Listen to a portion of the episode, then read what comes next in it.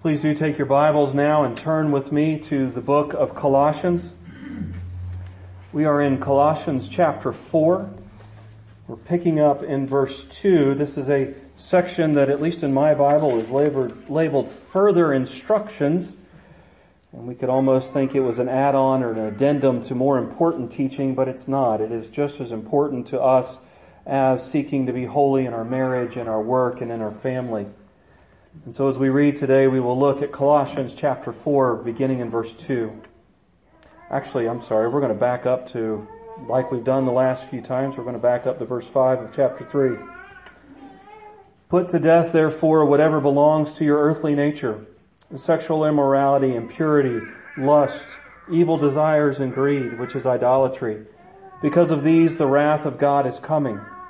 You used to walk in these ways in the life you once lived, but now you must rid yourselves of all such things as these anger, rage, malice, slander, and filthy language from your lips. Do not lie to each other since you have taken off your old self with its practices and have put on the new self, which is being renewed in knowledge in the image of its creator. Here there is no Greek or Jew, circumcised or uncircumcised, barbarian, Scythian, slave or free, but Christ is all and is in all. Therefore, as God's chosen people, holy and dearly loved, clothe yourselves with compassion, kindness, humility, gentleness, and patience. Bear with each other and forgive whatever grievances you may have against one another. Forgive as the Lord forgave you. And over all these virtues put on love, which binds them all together in perfect unity. Let the peace of Christ rule in your hearts, since as members of one body you were called to peace. And be thankful. Let the word of Christ dwell in you richly as you teach and admonish one another with all wisdom, and as you sing psalms, hymns, and spiritual songs with gratitude in your hearts to God. And whatever you do, whether in word or deed, do it all in the name of the Lord Jesus, giving thanks to God the Father through him. And then down to verse 2 of chapter 4.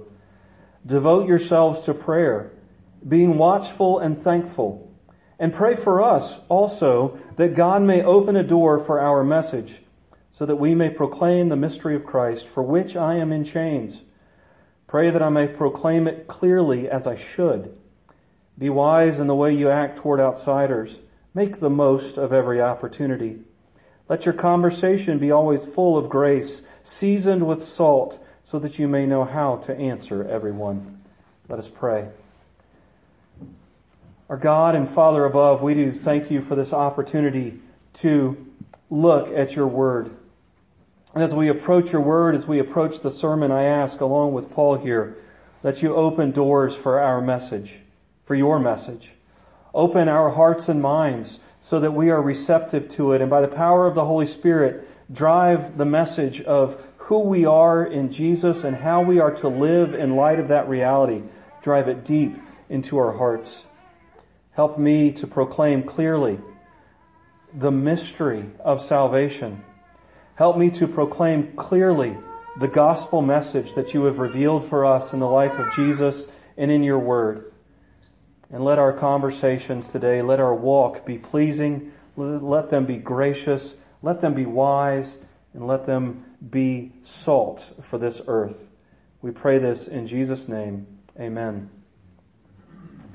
As we wrap up Paul's uh, commands, his instructions to the Colossian Christians today, next week we'll move into the conclusion of the book, his thanksgivings, his prayers, his greetings to the people, and then, of course, his signing off on the book. But today as we look at these last instructions, I think it's important for us to be reminded once again what is the foundation for these instructions. Our world follows uh, many times unconsciously the philosophy of existentialism. Now, I warned the Sunday school class that I was going to talk about that big philosophical word, and I, I realize about half of you fell asleep about three quarters through the word philosophy, but bear with me for just a few moments here. Existentialism is defined by the phrase or the mantra that existence precedes essence. In other words, what we feel or experience or think in our world determines who we are. Did you have a bad parent? Did you have an abusive uh, uh, relationship with your parents? Well, then you may be shaped by that to the point where you are now identified as an abused child. We are shaped by the experiences we have, but we are not identified by the experiences, the thoughts, the desires, the things that we go through. Scriptures present us as essence or nature preceding existence. How are we described in Genesis chapter 1? Let us create man and woman in our image. The Godhead created humanity in the image of God. We are, we are beings, we are humans who reflect the glory and proclaim to the rest of creation that there is a God. After the fall, we are identified in nature by either being in Adam or slaves to sin, as Paul says later, or in Christ, adopted children of God. It is our identity that determines what we do. That identity that we are given in Christ, Paul says earlier, makes us holy, makes us chosen, makes us beloved. We are not holy and chosen and beloved because of what we do or think or feel. We pursue holiness because we are holy through the work of our Lord and Savior, Jesus Christ. And it's important for us to remember that as Paul calls us to a life, the prayer life of a saint and the walk of a saint, that we already are saints before God. So the first thing I want us to look at is the prayer life of the saint. Paul opens up with this call, devote yourselves to prayer, being watchful and thankful. Pray for us also that God may open a door for our message so that we may proclaim the mystery of Christ for which I am in chains. Warren Wiersbe says that prayer is not telling God what to do or what to give. Prayer is asking God for that which He wants to do and to give according to His will. Prayer is going before the Father with our concerns, with our wants, with our desires that are shaped by His glory, that are shaped by what He wants us to be. In the book of Romans, Paul describes our relationship with God as no longer being slaves to sin and slaves to fear, but being adopted as sons. Think of a father, a good father figure that you may have run into in your life when things are going great, do you not want to run to your father and say, man, this is what is going on in my life and it is wonderful. When things are going poorly in your life, would you not like to have a father that you could run to and say, Oh, you wouldn't believe what I'm going through and I, and I desperately need help to get through this. That is what we have in God. And that is why we are called to pray. Through the work of Jesus Christ, we are united to Jesus, the only natural Son of God, and we are made adopted sons. And our Father wants us to rush to Him when things are good. Our Father wants us to rush to Him when things are bad. And we call that prayer. It's our ability to enter the face of the Father, to enter the presence of the Father without fear of judgment, without fear of rejection, and say, Good Father, rejoice with me or mourn with me as I either rejoice or as I mourn. And shape me to want your will in all of my life. And then Paul gives us four characteristics of prayer here in this prayer life of the saint. The first is he calls us to devoted prayer. He says, devote yourselves to prayer. Devoted prayer is persistent prayer. It is diligent prayer. It is continual prayer and attentive prayer. Now this is not merely a decision to pray whenever we think about it. We're driving down the street and, and we see a billboard that says something about God and we're like, oh yeah, I'm supposed to pray. And so we fire off a quick prayer. No, this is being devoted to prayer is a commitment to a lifelong attitude of prayer we looked at the book of Nehemiah. Earlier in the book of Nehemiah, he receives a report that the city walls have been broken down. The city walls of Jerusalem. And then he goes into the, the presence of the king and we love this part. The king says, what's wrong? And how would you like me to fix it? And then we're told Nehemiah fires off a quick prayer, Lord help me, before he talks to the king. And the king answers him. We like that part. But that part would not have worked for Nehemiah were it not for chapter one, where he says that he fasted and prayed for a period of time before he entered the king's presence and before he gave off that quick prayer. Those quick prayers are important, but they will not be near as effective if we are not devoted to continual, diligent, persistent, and attentive prayer. Secondly, Paul calls the Colossians to watchful prayer. What did we read in Nehemiah 4 today? When they were attacked, when they were under the threat of attack of building, while they were building the walls, they prayed and posted guards. They were watchful as they prayed. Jesus is in the, the garden on the night he was betrayed. He is with the disciples. And as he goes apart by himself to pray, he tells them, watch and pray lest the enemy attack. We need to be watchful for two things in our prayers. First is distractions. How many of your prayer life, how many of you in the mornings as you're sitting there in your area to pray, go, Dear God, you're a wonderful God, you're a great God, you are holy, you are perfect, you are righteous. Man, I've got to get by a Walmart today in order to make sure I pick up a pair of socks. Oh, oh, I'm sorry. You're holy, you're righteous. We must be watchful for those distractions.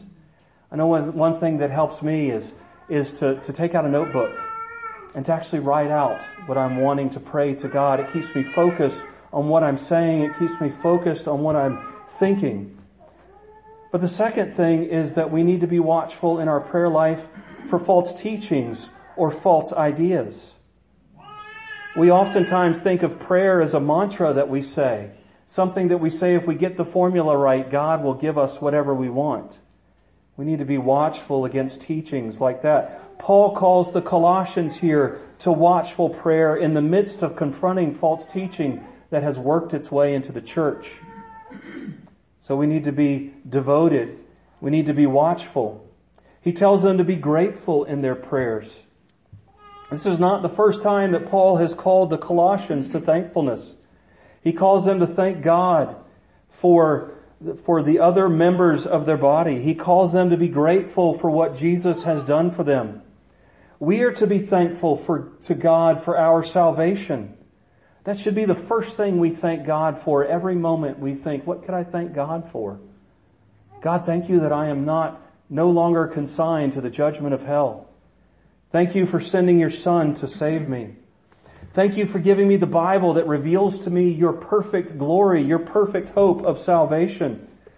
Thank you for this church, this body of brothers and sisters who is tasked with caring for me and with whom I am tasked for caring. Thank you for all that you have given. Our prayer is to be thankful and full of gratefulness. And fourthly, Paul calls the Colossians to be gospel focused in their prayers. He, he asks the Colossians to pray for us Colossians is a prison epistle. Any reason why, any, any ideas why it might be called a prison epistle? Because that's where Paul was when he wrote it. Paul was in prison when he wrote this particular letter to the Colossian church. What would you expect Paul to pray for in this moment? Freedom from, from prison, would you not? What does he actually pray for here? He says, Pray for us too, that God may open a door for our message. Now, that may be the door of the prison that, that Paul wants God to open, but more than likely it's an opportunity for him to share the gospel and his companions with him to share the gospel to the guards. Paul was chained to a guard 24 hours a day, seven days a week. Paul may be praying here for an opportunity for that guard to be curious enough about what Paul's in prison for, for him to be able to give, to share the gospel. He says, pray for a gospel opportunity. Pray for the doors to be opened for our message. Now, I realize I may be speaking to the choir here, preaching to the choir here for just a, for just a second, but How many of you that have people in your life that you desire to see come to Christ? How many of you actually pray for them to do that?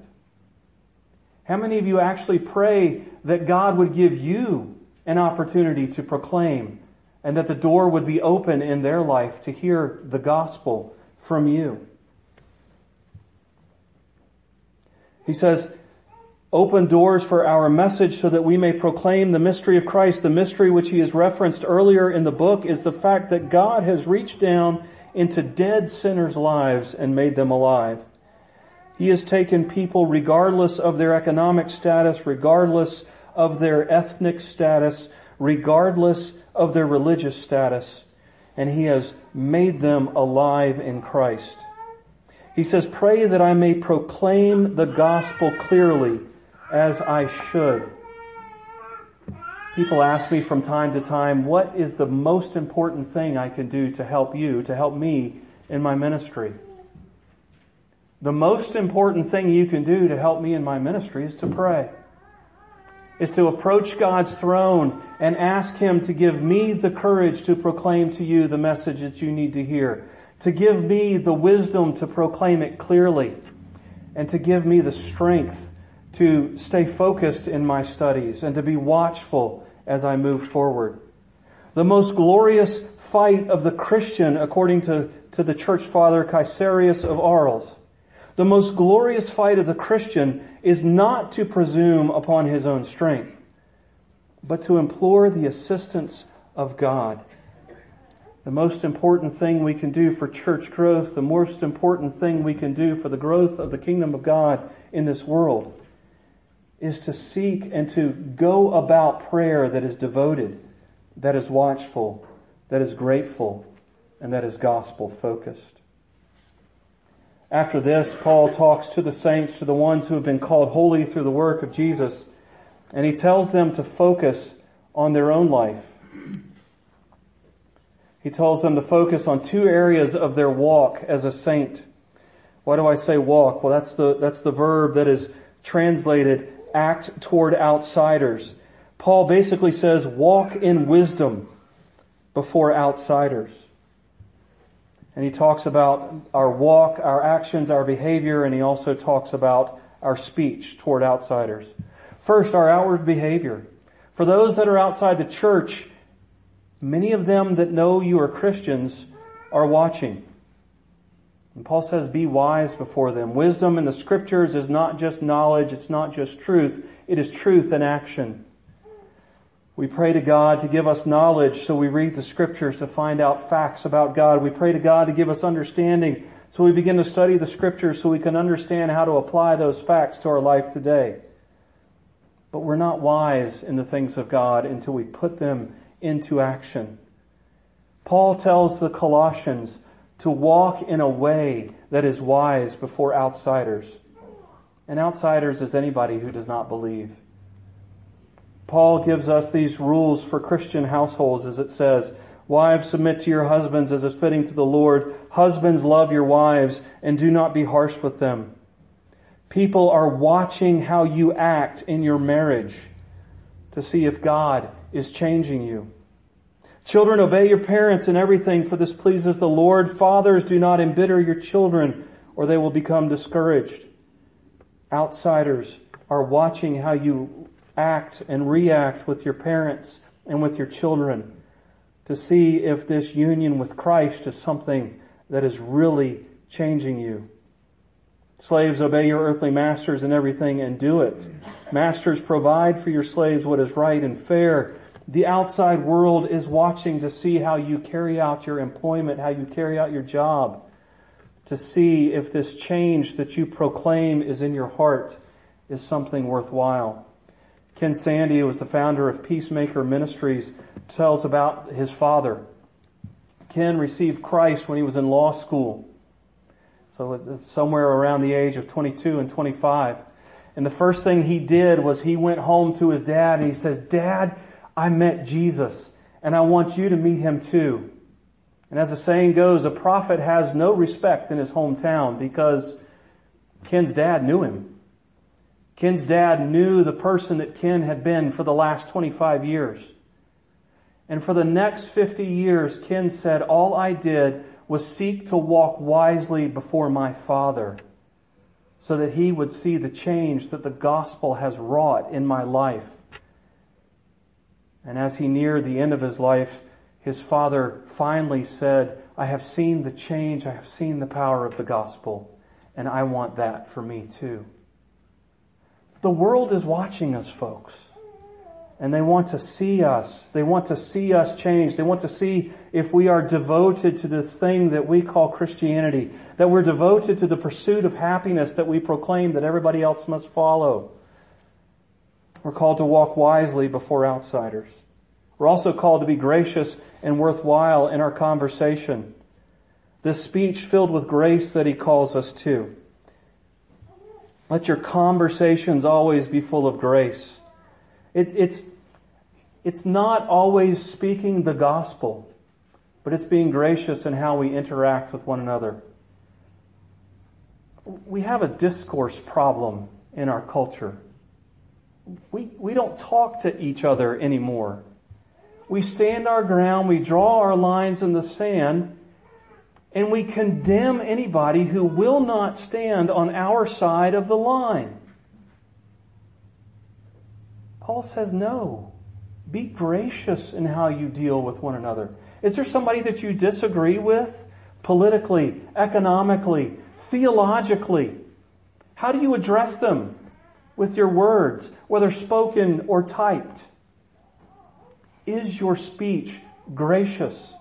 Do you have friends that disagree with you on a certain item or a certain thought that they know they can come to you and say, Hey, I disagree with you, but I want to understand you better. And they know that you will be gracious and respectful to them. And then of course our speech should be seasoned with salt and, and, and a speech seasoned with salt is speech that is not idle. Our speech should lead to encouragement. It should lead to uplifting people. It should not only focus on being gracious, it should also be focused on edifying those who listen to it. My dad used to say every now and then, he said, everybody lights up a room. Some people light it up when they walk in, some people light it up when they walk out. Are we, are people excited to see us or are they excited to see us leave? Our speech needs to be gracious. Now there are three reasons uh, to remember as we consider being wise in our behavior and consider being wise in our speech. Number one, we are wise in our behavior and gracious in our speech because it is a, it is a confirmation for us that God is at work. Our nature is as holy people. We are holy before God. We are declared holy before God in our relationship to Jesus. In being united to Christ, we are holy. But Paul says in the power of the Spirit to work that out. And so wise behavior, gracious speech, is proof to us that the Spirit is working on us to make us holy as we are holy. I'm going to butcher this quote, but it, it, goes along the lines of, I am not where I should be, but by the grace of God, I am not where I am, or where I was. You know, we're not going to reach perfect holiness on this side of heaven. But hopefully you can look back on your life and see where I walk more wisely today than I did six months ago, a year ago, five years ago, ten years ago, twenty years ago. I look back on my life sometimes and I say, thank God I'm still alive because of all the stupid stuff I did I shouldn't be. But God has, has worked to bring me to where I am today and, and believe me, the goal is way further that way than I can see. But I know I'm closer. Walking wisely is proof for ourselves that we are holy. The number two reason that we are holy is one that I've already mentioned. The world's watching. We, we often talk about how great it will be to meet the people in heaven whom we had no idea that we affected their life for good. But think about how horrible it would be to meet those people who watched us fail and be fools in our walk before God and hear them say, I rejected the gospel because of Ike. The world's watching. The world wants to see that this is real. Walk wisely before outsiders. And thirdly is even worse. Thou shalt not take the name of the Lord thy God in vain. If we call ourselves Christians and we refuse to walk wisely before outsiders, we're blaspheming. See, we take the picture, this existential picture that the world has given to us, that existence follow or precedes essence. And we say, you know what? Yeah, I've been confronted with my anger, but you know, you don't know the way I was raised and that's just the way I am. I'm not changing. If God confronts you with a sin in your life and your response is, so what? That's who I am. I'm not changing. You're spitting on the work that He has done for you at best. It is blasphemy for us to claim to be Christians, to bear the weight of holiness upon us and say, I don't care about my sin, I'm not changing. We are called to the prayer life of a saint. We are called to the wise walk of a saint. Are you a Christian? Are you one that claims that these titles that Paul gives us, beloved, chosen, and holy, adopted sons of God, no longer slaves to sin and to fear. Do you take those names upon you? If not, please talk to me afterwards and let's not wait any longer. God has this wonderful message of forgiveness that He offers to all sinners. But if you are, you must ask yourselves these questions. Are you working out your holiness by being devoted to prayer? Is your prayer life devoted, watchful, thankful, and focused on the work of Jesus, the mystery of Christ? And secondly, are you working out your holiness by holiness by walking and speaking wisely before a watching world? Let us pray. Our God and Father, may we not be found blasphemous. May we be found wise before you. Through the work of Jesus, through that that great work that is more, as Peter says, more than gold or silver, that price that has been paid for us. We bear on our shoulders the title of holy, the title of chosen, the title of beloved, and in that we bear the name of Jesus when we are called Christian. Help us to walk wisely before a watching world. Help us to walk wisely before you and lead us to a prayer life that is devoted to you and to your gospel. We pray this in Jesus' name. Amen.